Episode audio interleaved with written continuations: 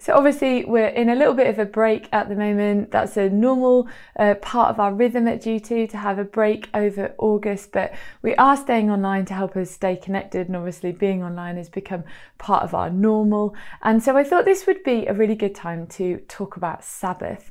Now, if you've been at G2 for a while, then um, this won't be a new topic for you. We have talked about it a few times over the last few years. Um, but nevertheless, it's a really good thing to come back to and to remind ourselves of and to think about, particularly when we're in a break. Now, I know not everybody is necessarily on holiday at the moment, um, and I know lots of people just work through August and it's not a break at all.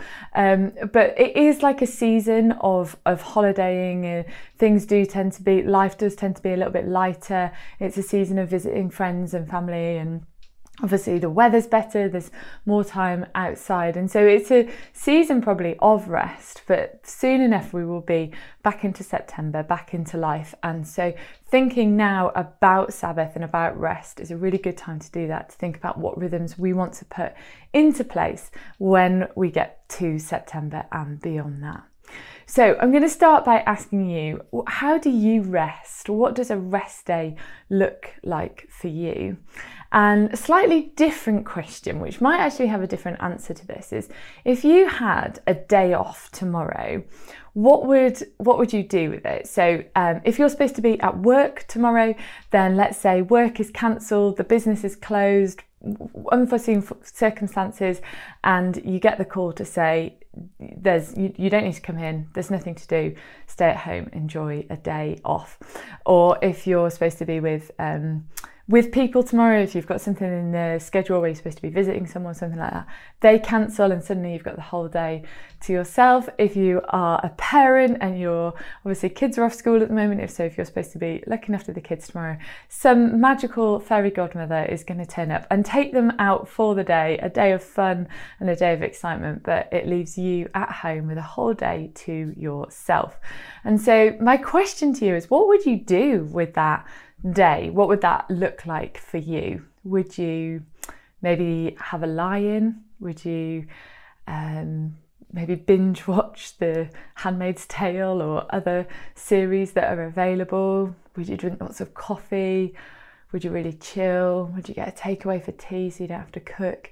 Would you go totally into nothing mode? Absolutely, like just veg out. Or Maybe if you're a bit more like me, I mean, I would love to do that, but I'm just not very good at doing those things. Instead, in, I have a brain that just sees all the things that need doing. So I'm pretty sure in that scenario, I would, I would want to totally rest, but actually I'd think, oh, I could use this time really well to catch up on some jobs. I could just maybe get all the bedding washed out. There's like a bit of paintwork that needs doing in the kitchen. Maybe I could just do that. There's some things that need fixing. And we've been there's some stuff in the garage that we've been meaning to sell for months and we've just not got round to it. So now would be a really good time to get that done. And before I know it, the list of jobs would be longer than the day itself, and I would um, probably end up spending the day running around getting lots and lots of things done, which would be really life giving for me and really um, energizing for me, but not necessarily restful. And um, so I, I don't know about you, but um, often in these scenarios, we either crash out or we catch up. And there, there can be two extremes to that. And if you're someone that has a balance in the middle, then that's really, really good. But we're not all in the same life stage. I know we've got people of all different ages here at G2. You might be a student, you might be a young person, you might be um, in your 20s or 30s and working, you might have kids, you might have a family, you might not. Um, but I do wonder how many of us feel like life just doesn't stop. How many of us are on the go doing one thing to the next thing to the next thing? And obviously, over the last year, we've experienced some pretty big lockdowns um, and I and I think that really highlighted the differences. I know some people just uh, particularly if you've got kids and they're off school it was like non-stop non-stop non-stop but for other people um, particularly if you're on furlough then life was maybe a little bit boring and and there wasn't much challenge and there wasn't much to do and and um, lethargy kind of crept in um, and so yeah, we're in this like season now. I remember during lockdown um, when we were um, meeting on Zoom, um, we'd often talk about what, you know, what are you learning from lockdown and what sort of things have you put in place in lockdown that you want to carry on like after this when life returns to normal. Um, and for us as a family we we developed this really nice rhythm of every morning on a weekday we were obviously we were homeschooling our kids but every morning at 8.30 we would sit down in this room as a family and we would read the bible together. Or we would do some other form of prayer or worship. We, we were creative with that but we did get a really uh, a family devotional book that was helping us read through the Bible, some of the Old Testament, some of the New Testament together. And we, all of us, really, really enjoyed that. We really valued that time of, of um, discipleship together, of worshipping together, of asking questions, of discussion. And that was, it was just so good for us as a family. And that was like our number one thing that we were like, we want to carry on doing this post lockdown. Obviously, that was like last summer. Since then, we've had two more lockdowns. Uh, things changed. Things got quite exhausting, and unfortunately, that we've not been able to to carry that on um, in the same way. But through through doing Sabbath, we have managed to keep some rhythm of that going and um, I'll share a bit more about that later, but I guess that th- this now is particularly a really good time to think about what did did you develop any rhythms in lockdown that were particularly good for you? Um, did you have any special prayer times or, or Bible times, or even maybe like running and praying while you run, or anything like that that you were like at the time you were like I really want to carry on doing this, but as life opened up again, the diary got full again and you've not been able to do it. But now is a really good time to take stock and, and decide if you want to put some things in place. And so, yeah, we're talking about Sabbath today. We're talking about rest. Um, I think rest is a really crucial part of life. I don't necessarily mean just collapsing on the sofa in exhaustion at the end of a busy day, but the type of rest that really restores us more deeply, like a spiritual rest, resting with God, um, as well as just a physical rest. I wonder if it's possible to step back from feeling like life is running away from us and start living differently. And so the idea of rest is first seen in creation. Obviously, God created the world in six days, and then on the seventh day, he took a rest. And that so that's established right at the start of the Bible, right at the start of time, that rest is really important and that even God rested. And the next the next time we see um, rest or Sabbath is in the Ten Commandments, which were given to Moses, as you know, by God um, as the Israelites escaped Egypt. And the commandments, on face value, they can just read like a, a list of rules. It's like a list of do's and don'ts. Um, you know, don't have any other gods, don't murder, don't steal. It's fairly straightforward. But there's actually um, a story behind those Ten Commandments, and they're not rules to restrict us, but they're actually a guideline on how to be fully human. Because the Israelites had been in slavery in Egypt for about 400 years. So many generations of Israelites had been in slavery. And those um, Israelites that escaped at, at that point, they had never known freedom. They, they had been born into slavery, and that's all they had known. They didn't get to choose um, their way of life. They all they had all they were able to do was to work and work every single day. They had to build huge shrines to multiple gods and goddesses um, that the Egyptians believed in. The Egyptians lived a life of promiscuity and seeking after treasure and material possessions. Um, the Israelites had lived through the Pharaoh ordering the killing of the firstborn son in every family. So they had experienced severe loss and trauma and murder. They'd been through a lot. And crucially for our topic today, they had never in their lives ever had a day of rest. They had never had a day off. They'd never had a day to chill out, to catch up on the jobs, or to read a book or go for a swim or any of those things that they might have found restful.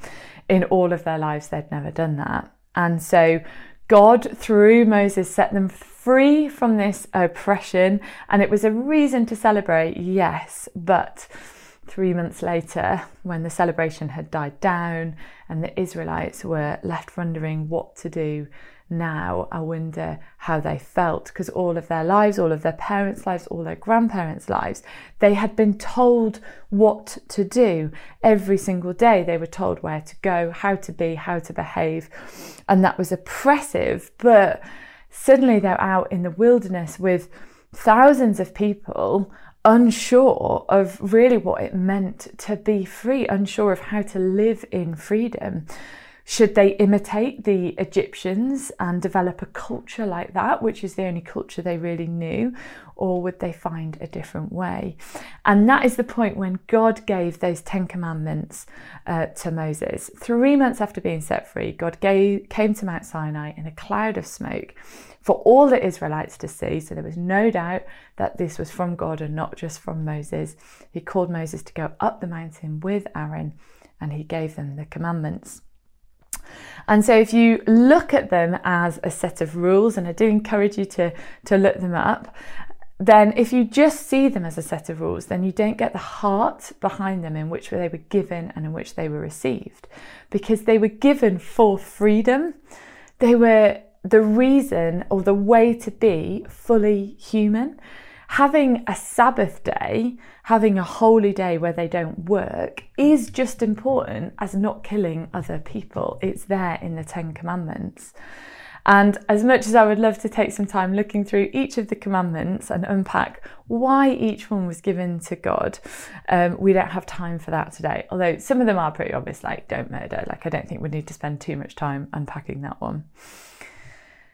And the heart behind those commandments, particularly the idea behind Sabbath, can be seen in Deuteronomy 6, which was the speech that Moses gave before he died.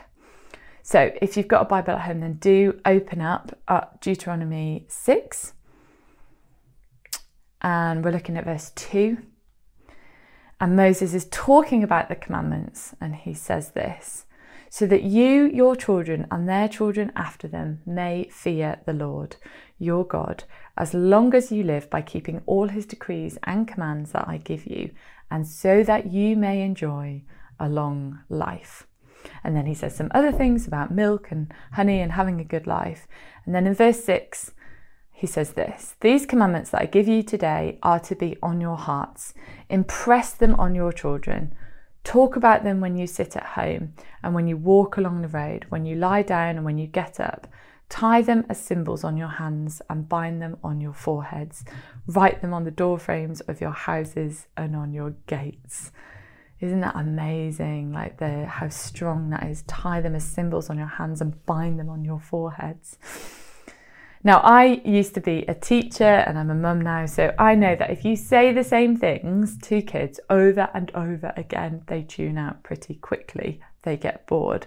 And so I'm not sure that Moses actually means to like tie them on your head, hands and write them on your foreheads, but he does mean that we should make them a part of every bit of our lives, of every bit of their lives, the people he's speaking to. They're not rules, but they are the heart of God. And then he says a bit more to remind people what the commandments are and how God works. And then he finishes, if we have a look at verse 20, by saying this in the future, when your son asks you what is the meaning of the stipulations, the decrees, and the laws the Lord our God has commanded you, tell him, We were slaves of Pharaoh in Egypt, but the Lord brought us out of Egypt with a mighty hand. Before our eyes, the Lord sent signs and wonders, great and terrible, on Egypt and Pharaoh and his whole household. But he brought us out from there to bring us in and give us the land he promised uh, on oath to our ancestors.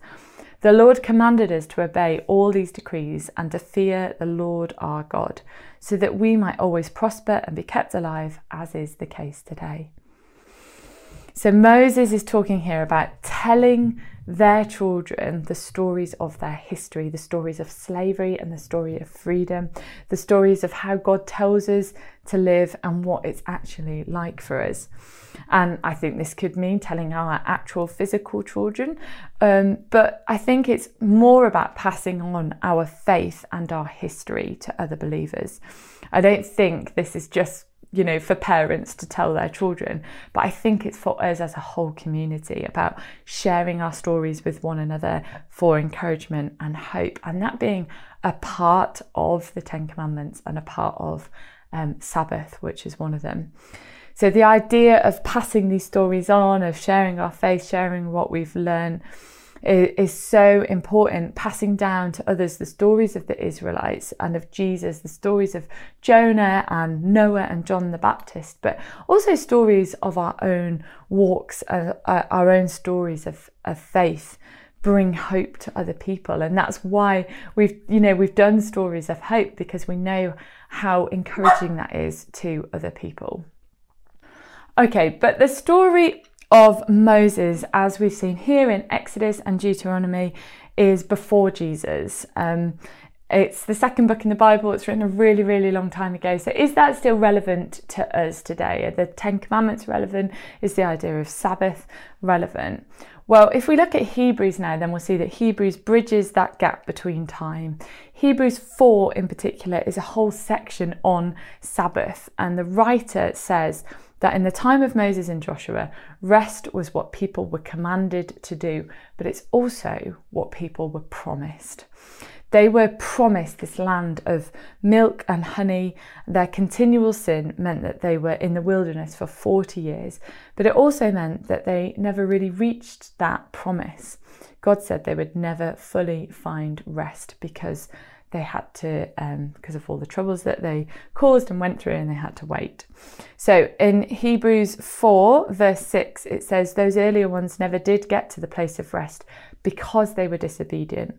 God keeps renewing the promise and setting the date as today. And in verse 8, it says, And so this is still a live promise. The promise of rest is renewed every day for us and is made new through Jesus. Isn't that wonderful?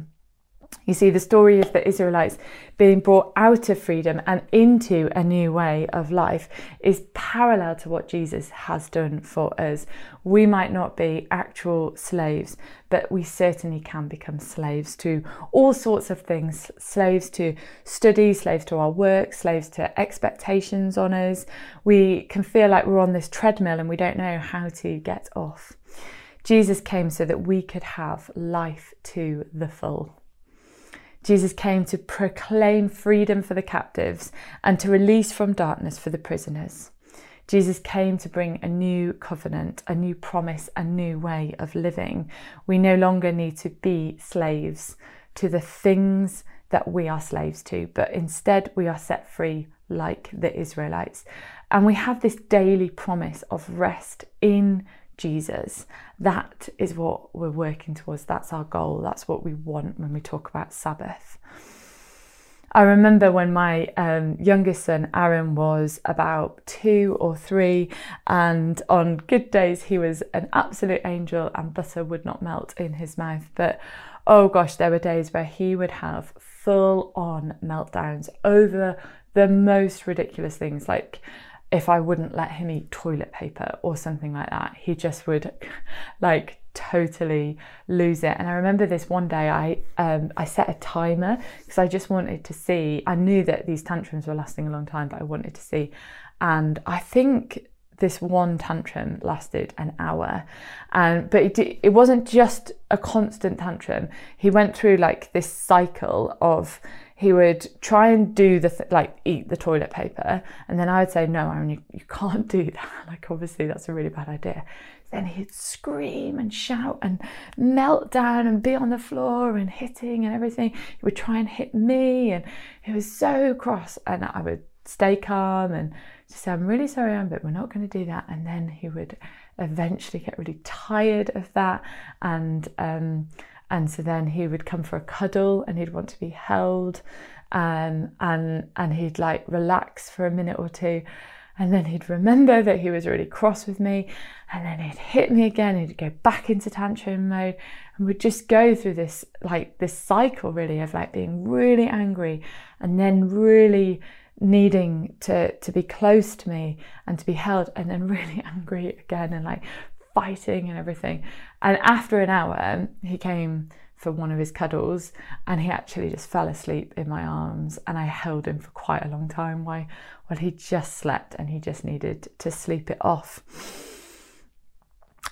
And I wonder though, um, I know like that he was two or three, but often I think we can be a little bit like this with God.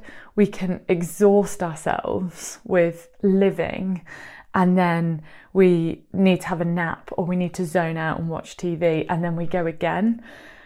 But God invites us into a deeper rest than that, one where we really allow ourselves to be held by Him, where watching something on TV or zoning out in some way is never gonna to really give us what we need, but actually resting with God is gonna give us what we really need, and that is an invitation and a promise that we have.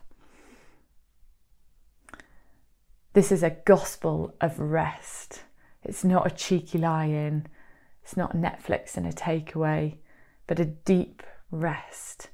When we have a Sabbath, when we take a day off from everything that is in our lives, it's a chance to remember, it's a chance to reconnect, it's a chance to breathe, it's a chance to spend time with God and remember that this was a, given to the Israelites to help them to be fully human. To be fully human means to rest and to spend time with God.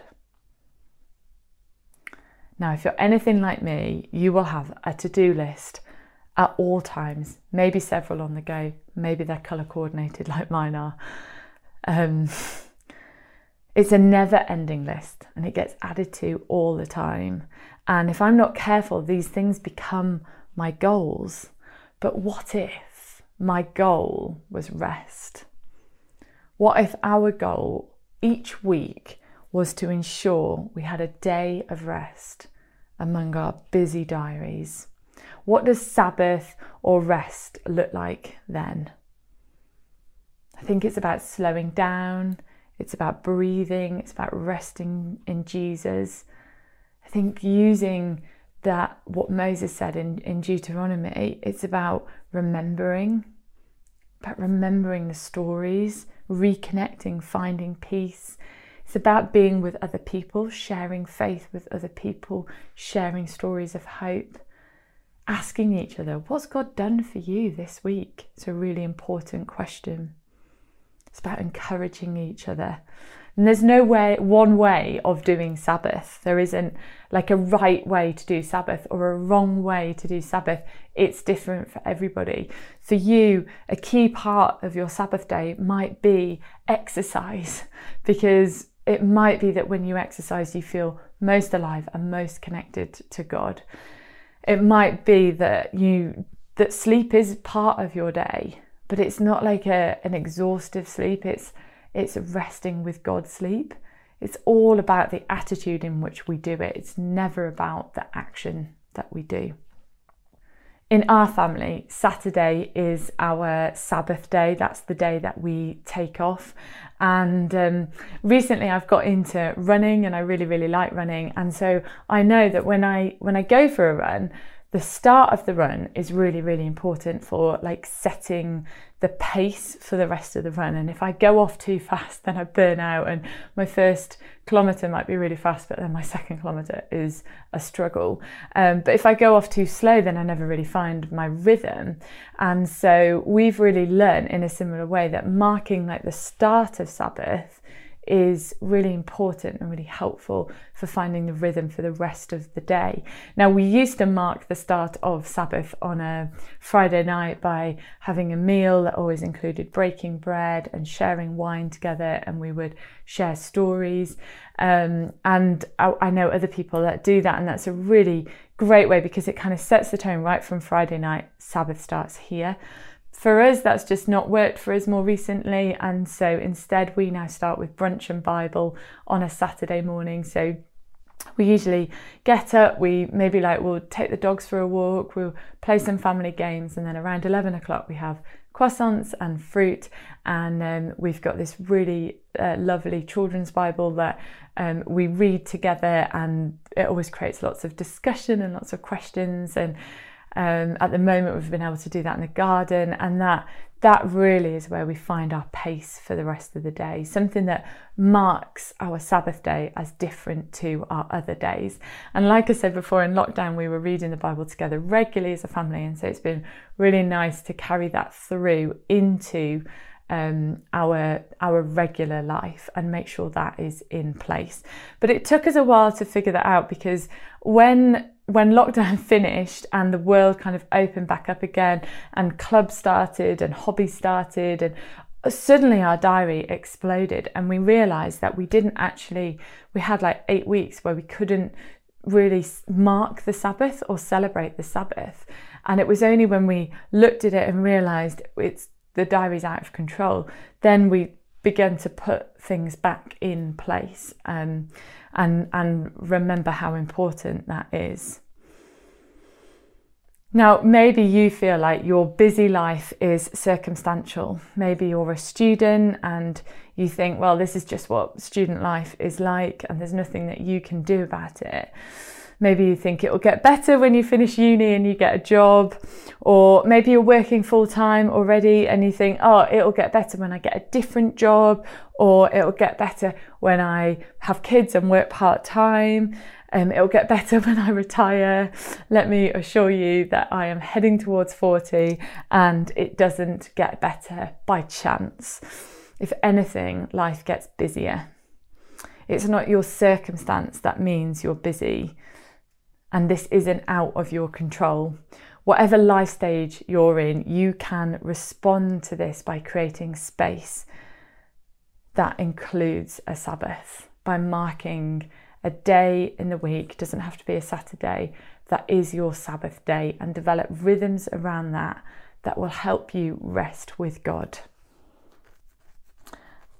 And so, uh, in this time over August, I hope that you find some space to think about what you would like it to look like in autumn and to put that in your diary now. If you put your Sabbath in your diary, then you are way more likely to have it and to mark it and to spend that time with God than to just see if there's room for it. I wonder if I can challenge you or encourage you to put that in first. And maybe you can't do a whole day. What I don't know what your circumstances are, but maybe it's about putting in an evening or an afternoon or a morning, a space in your diary where you write Sabbath and you begin to develop some practices or you bring back some old practices if you've done this before and maybe have stopped doing it. Let me pray. Father God, thank you so much for the Ten Commandments. Thank you that you have commanded us to rest and you have promised us rest and that you have given us a gospel of rest, this deep promise of being held by you. And all we need to do is step into that space. And so, God, I pray that you'll help us um, to rest this August, to rest in this space, and to to find time where life maybe is a bit quieter. But but more than that, God, I pray that you'll help us to develop rhythms and routines going forward, that we can spend more time with you. Amen.